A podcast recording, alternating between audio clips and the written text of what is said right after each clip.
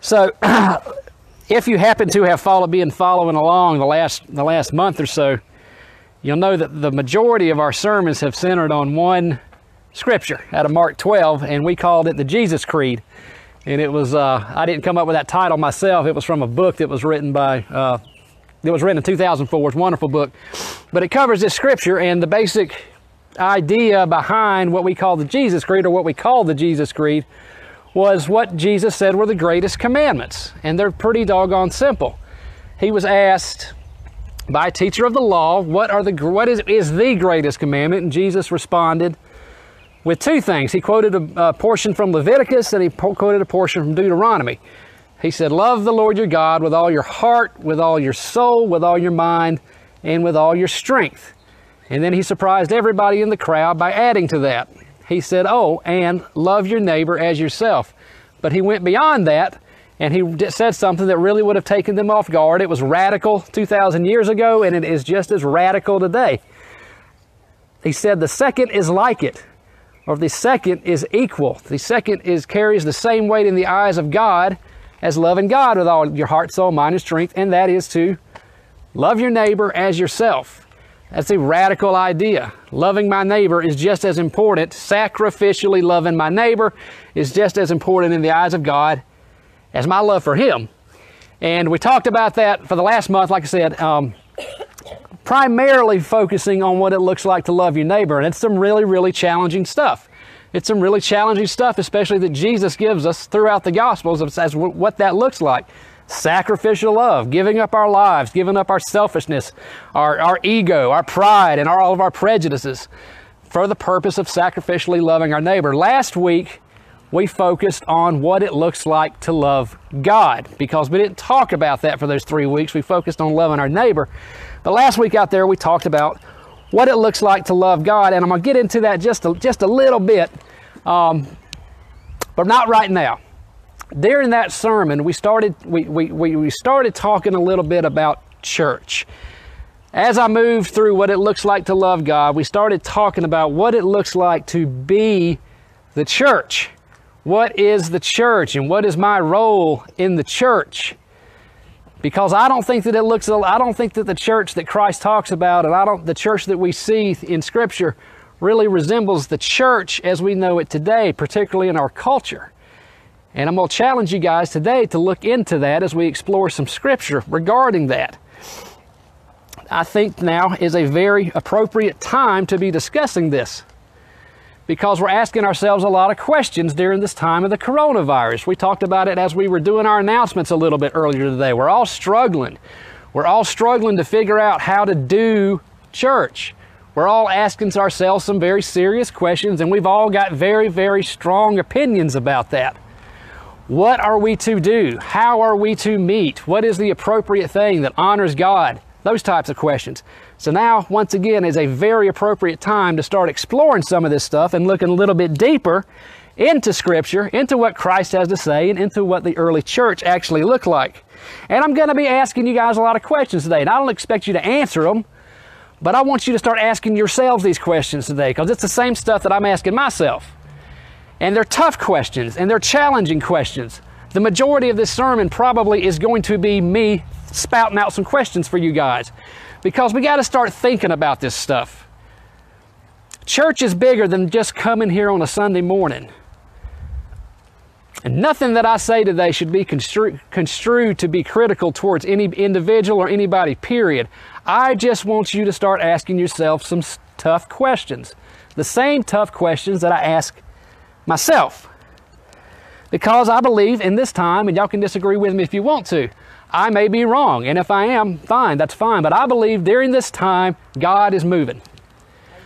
I think that during this time, God is calling us for His purpose. And I don't know what that purpose is. I'm not a prophet, and I'm not going to stand up here and claim to be one. I don't know what that purpose is, but I know that God's moving. And I know He's got something good in store. And I think that's the stuff that we need to be lamenting on as it applies to our role as the body of Christ, as the church, as the people who are commissioned to carry out the message of the gospel and to live and to be that gospel. We are called, and y'all have seen this statement probably a lot of times on social media.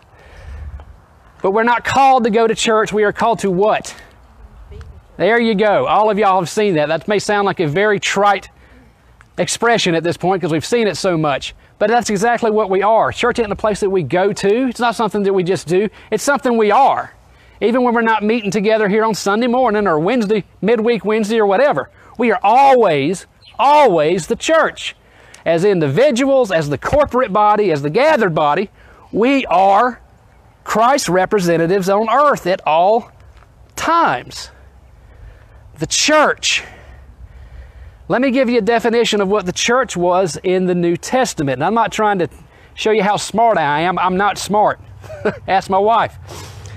But here's what the church looked like in the New Testament. Here's how they understood what the church was in the New Testament. The word church in the New Testament is the Greek term ecclesia, E K K L E S I A.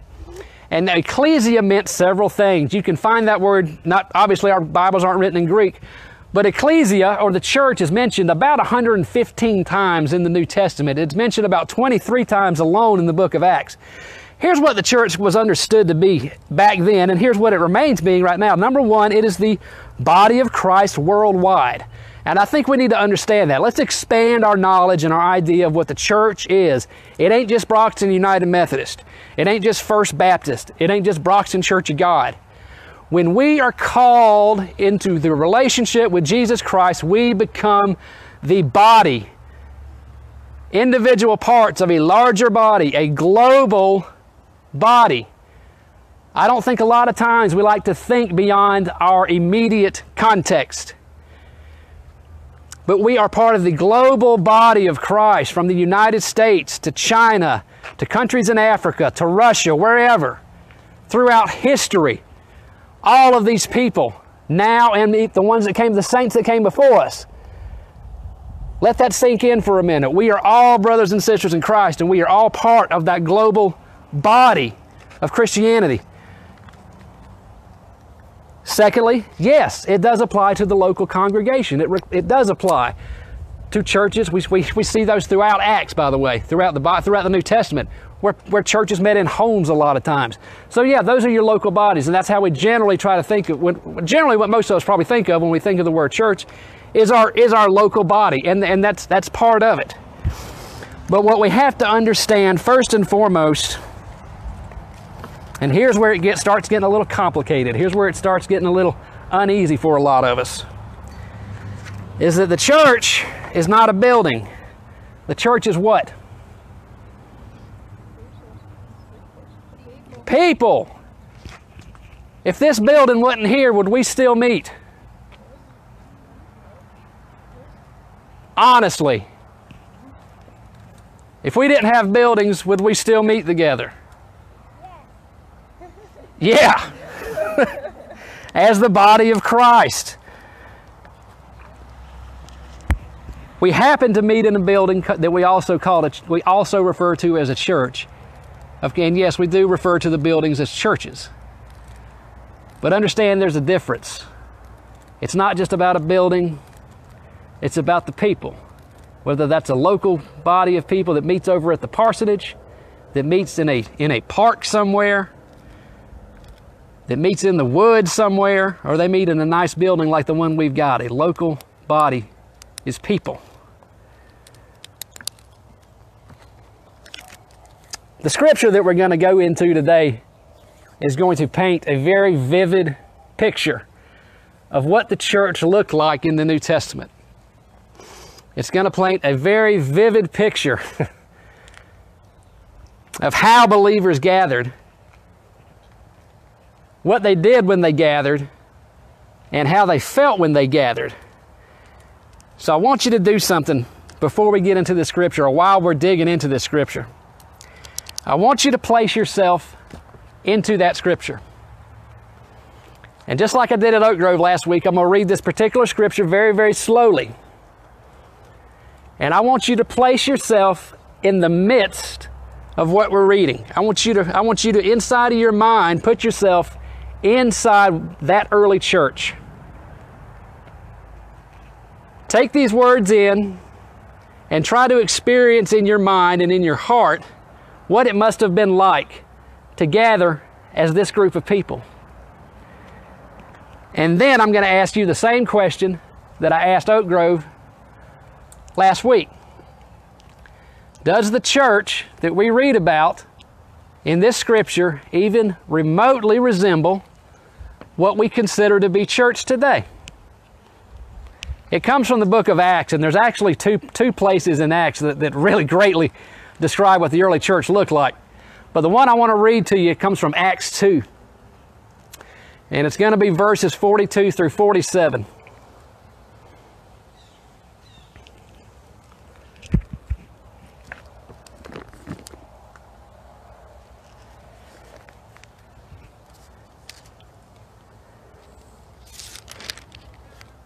So it's the second chapter of Acts. Starting in verse 42. And again, seriously, as, as I read this, place yourself there. Place yourself there 2,000 years ago as this body of people, the church, were gathered together and what it must have been like to experience and to do the things that they experienced and did. Starting in 42, they, the church, devoted themselves to the apostles' teaching and to the fellowship of breaking bread and to prayer. Everyone was filled with awe at the many wonders and the signs that were being performed by the apostles. All of the believers were together and they had or they shared everything in common. They sold property and they sold possessions to give to anyone who had need. Every day they continued to meet together in the temple courts. They broke bread in their homes and they ate together with glad and sincere hearts, praising God and enjoying the favor of all the people. And the Lord added to their number daily those who were being saved. Can y'all picture that? It's a word of God for the people of God. and again, I'm gonna I'm just gonna ask you some questions basically. This is not so much telling you what to do or what to think, but I think it's some I think there's a lot of questions that we need to ask ourselves when we look at this church. And as we compare it, I ain't saying compare it to, to what we experience at Brox United Methodist. I'm talking about in generalities. Does the church culture that we read about in Acts chapter 2 and Acts 4, if y'all want to take a look at that at some point too, does that even res- remotely resemble the culture of the church as we know it today? Take a look at 42. They devoted, this is, this is what they did. They devoted themselves to the apostles' teaching and to, the and to fellowship and to the breaking of bread. How devoted are we to being discipled by other people?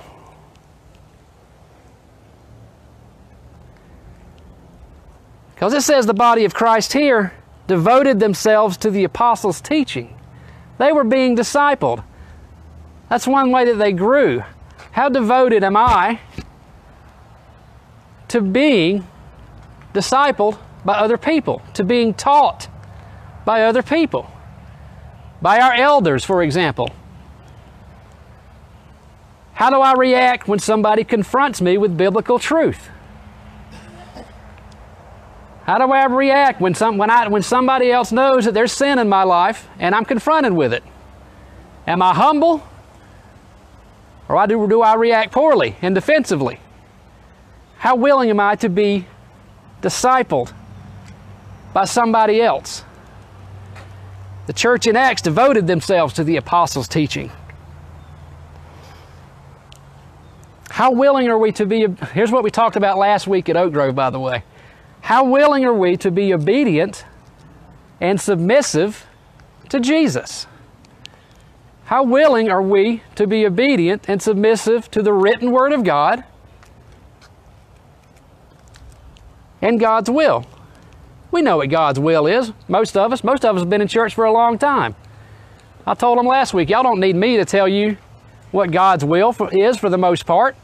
Y'all know the Bible, y'all know the big Ten Commandments. We know when we're living outside of God's will. How willing are we to actually submit to that? Obedience and submissiveness is what it looks like to love God.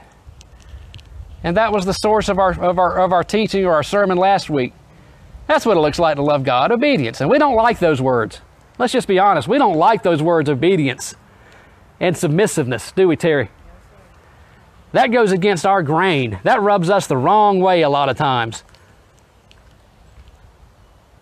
It just sounds like nasty words because we like to do our own thing. We like to follow our own will, our own desires. We don't like to be obedient. Understand this. We're not obedient to God because we're afraid of God. We're not obedient to God because we're trying to make Him happy. We're not, you know, grinding our teeth in obedience and submissiveness to God. We obey God because we love God. It's a natural reaction. I obey God because I know what, it, I try to anyway, because I know that God wants the best for me. I obey God because I know that God has my best intentions in mind. He's not trying to hurt me. My life goes a lot smoother when I obey God instead of me. And I think we'll all find that that's truth. It may not be what I want in the moment, but we will find that that is truth. God has my best interest in mind. We obey and we submit out of love. God has our best interest in mind all the time. Are we fellowshipping together frequently? There's another part of verse 42. They devoted themselves to the apostles' teaching and to fellowship. Do we fellowship together regularly? Do we desire to fellowship together regularly? We're here on Sunday morning, and that's awesome. I love it. I told you that. I meant every word I said in the beginning. Do we have a desire to be together regularly? Because that's what being a part of the body of Christ looks like. These people wanted to be together. It was that type of love, it was that type of desire in their own hearts that drove them to that desire to simply be together, to break bread together, to literally eat together, and of course to share communion together regularly. They desired that. They wanted that. Do we do that? Do our churches do that today? Is that what our church culture looks like? What about prayer? Because that's the last thing they devoted themselves to, devoted themselves to fellowship and prayer. Are we praying together as a community? I'm sure every person out here prays individually, and that's fine. That's what we're supposed to do, sure. Are we praying together as a community? Do churches, bodies of Christ, local congregations regularly pray together? Whether it's two or three of you, two or three of us, or whether it's 50 of us, are we praying together with each other, for each other, for our communities? Why do we undermine the power of prayer so often? Why do we try to figure out the world's problems and fix everything by our own wills and by our own abilities? Do we even believe in the power and the reality of prayer today? If we do, why are we not drawn to pray together as the local body of Christ, as the global body of Christ? Do we believe what we say we believe? Because these folks certainly did. Check out 44 and 45, early church. All the believers, here's a good one. All the believers were together and they had everything in common. They sold their property and they sold their possessions to give to anybody in need. Now, I am not going to get up here and encourage you guys to sell all of your property. But I will ask you this how genuinely hospitable and how genuinely generous are we? As individuals, as blood families, as married families, and of course as the family of Christ, how generous are we with the resources with which God has blessed us? Do we do the bare minimum or do we truly give and seek to help generously with the resources that we have. The church that we read about today literally shared everything in common. They literally gave up everything that they had. Some people believe that we're called to do that today. I'm not one of those people. But I do believe that we are called to radical generosity. And as I look out here today, I don't see a whole lot of people who are greatly struggling, including myself. I am very, very blessed. How generous are we with what we have been given by God, the resources that we have? Are we truly generous, or do we do and give the bare minimum? There's other things I wanted to get into, but for the sake of time and the hotness, I'm gonna I'm gonna skip on.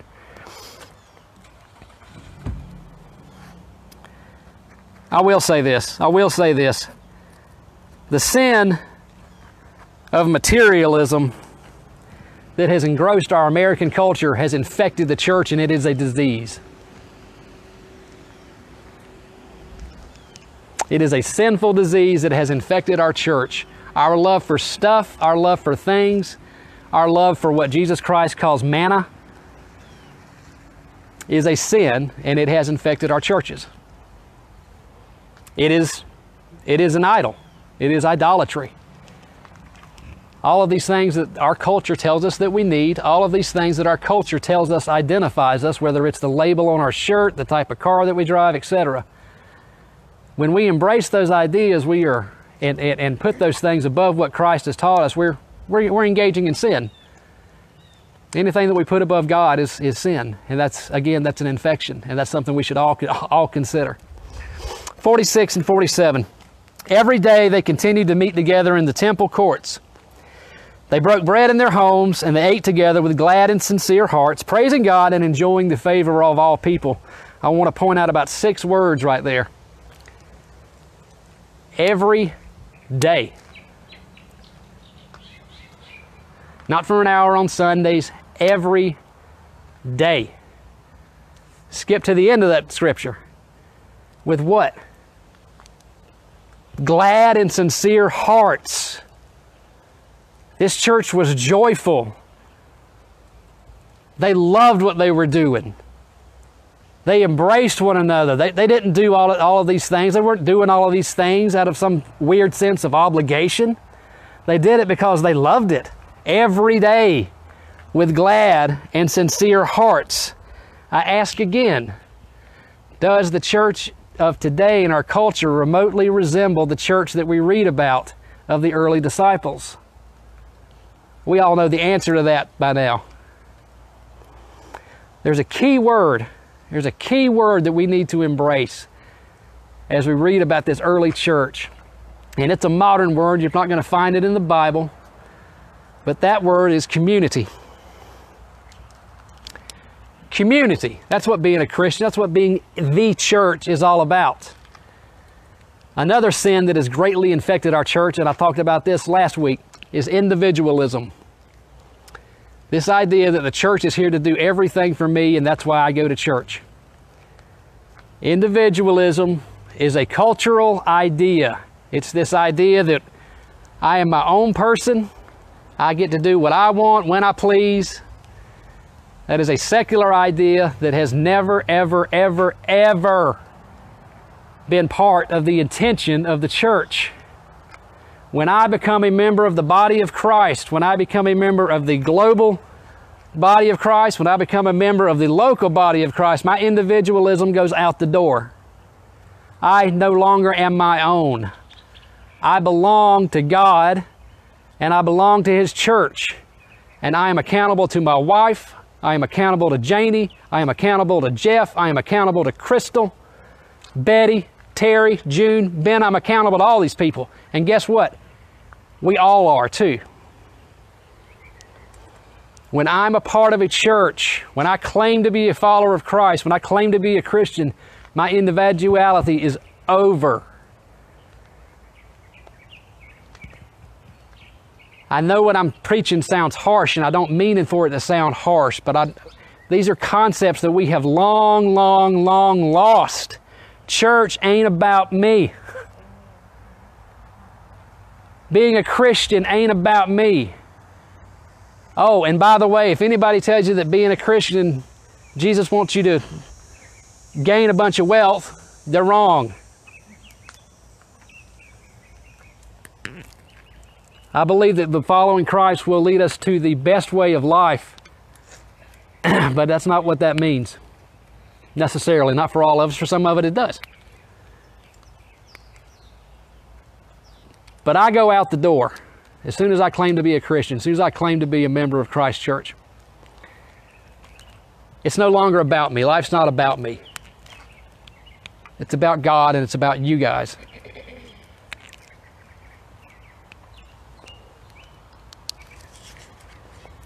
Church is a true community.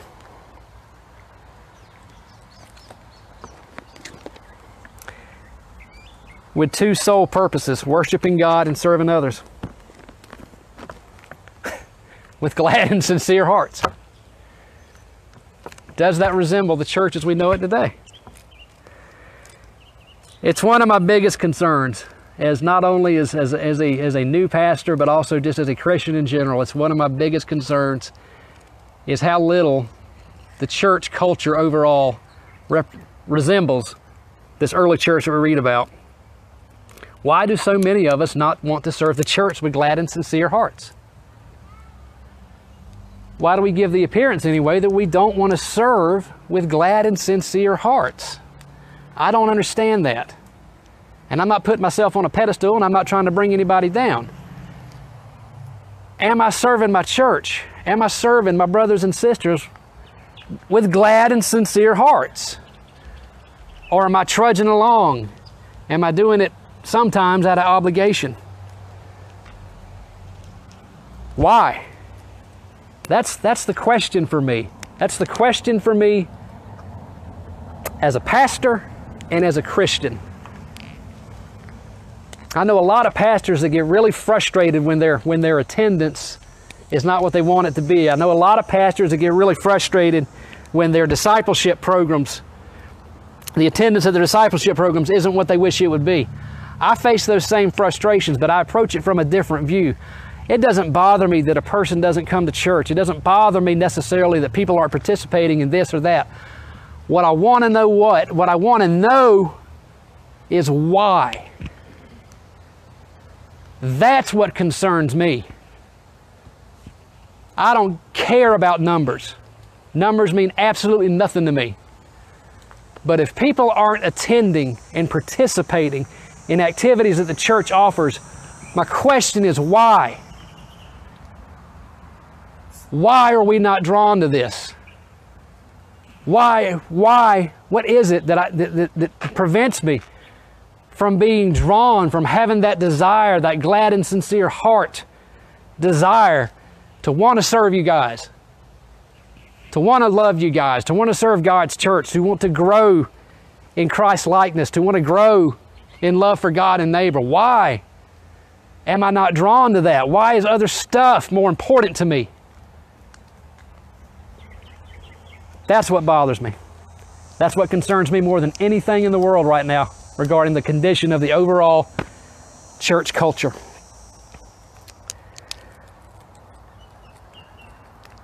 I'm going to wrap up in about five minutes, guys. Bear with me.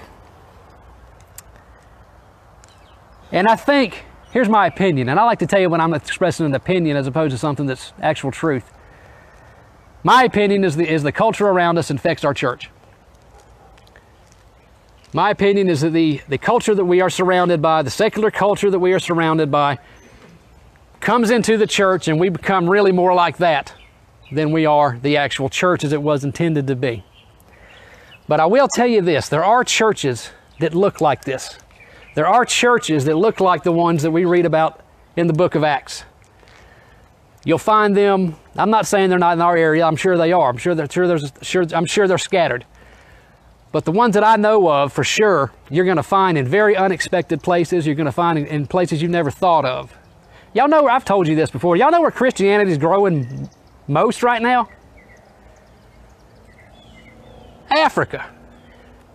Africa and Asia. Christianity is growing by leaps and bounds in some of the places we wouldn't even think of. Sandy makes fun of me.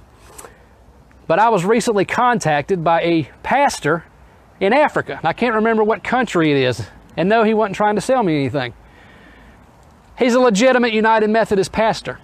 And I've been communicating with this guy uh, for several weeks. He's very intelligent.